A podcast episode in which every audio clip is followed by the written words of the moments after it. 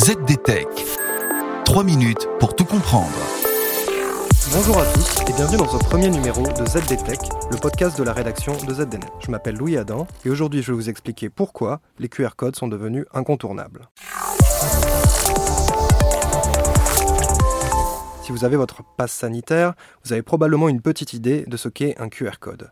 C'est ce que vous présentez au serveur en terrasse pour commander un verre. Mais comment se dériver du code barre s'est-il retrouvé sur les écrans de smartphone des Français? Tout d'abord, un peu d'histoire. Le QR code a été inventé en 1994 par un ingénieur japonais qui travaillait pour le constructeur automobile Toyota. Sa direction lui avait demandé de mettre au point un outil pour suivre le parcours des pièces détachées sur la chaîne de montage. L'ingénieur a donc créé un système qui code de l'information en utilisant un petit affichage montrant des carrés noirs sur fond blanc. 20 ans plus tard, le QR code s'est échappé des usines. Il est aujourd'hui utilisé aussi bien dans les opérations de publicité que dans le monde de la santé pour lutter contre la pandémie de Covid-19. Si le QR code a connu un tel succès, c'est grâce à trois raisons techniques bien précises. Tout d'abord, la position des carrés permet à un lecteur optique de décoder les informations rapidement. C'est de cette rapidité que vient son nom, QR pour Quick Response, réponse rapide en anglais. Ensuite, le QR code se révèle bien plus efficace que le traditionnel code barre. Il permet d'encoder plus de 4000 caractères alphanumériques et plus de 7000 caractères numériques. Codes barres, eux, ne peuvent encoder qu'une dizaine de caractères. Enfin, le dernier secret du succès du QR code, c'est sa simplicité de réutilisation. Son créateur l'a placé sous licence libre dès 1999, ce qui laisse la possibilité à d'autres organisations de le reprendre et de s'approprier sa création. Rapidité, efficacité et simplicité d'utilisation ont donc fait du QR code le succès que l'on connaît aujourd'hui. Mais d'autres alternatives existent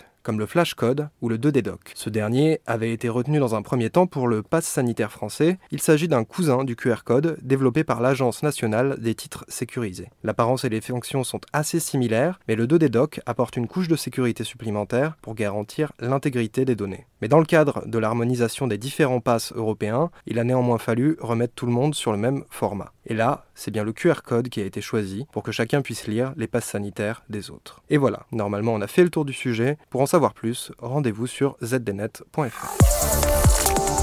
ZDTech. 3 minutes pour tout comprendre.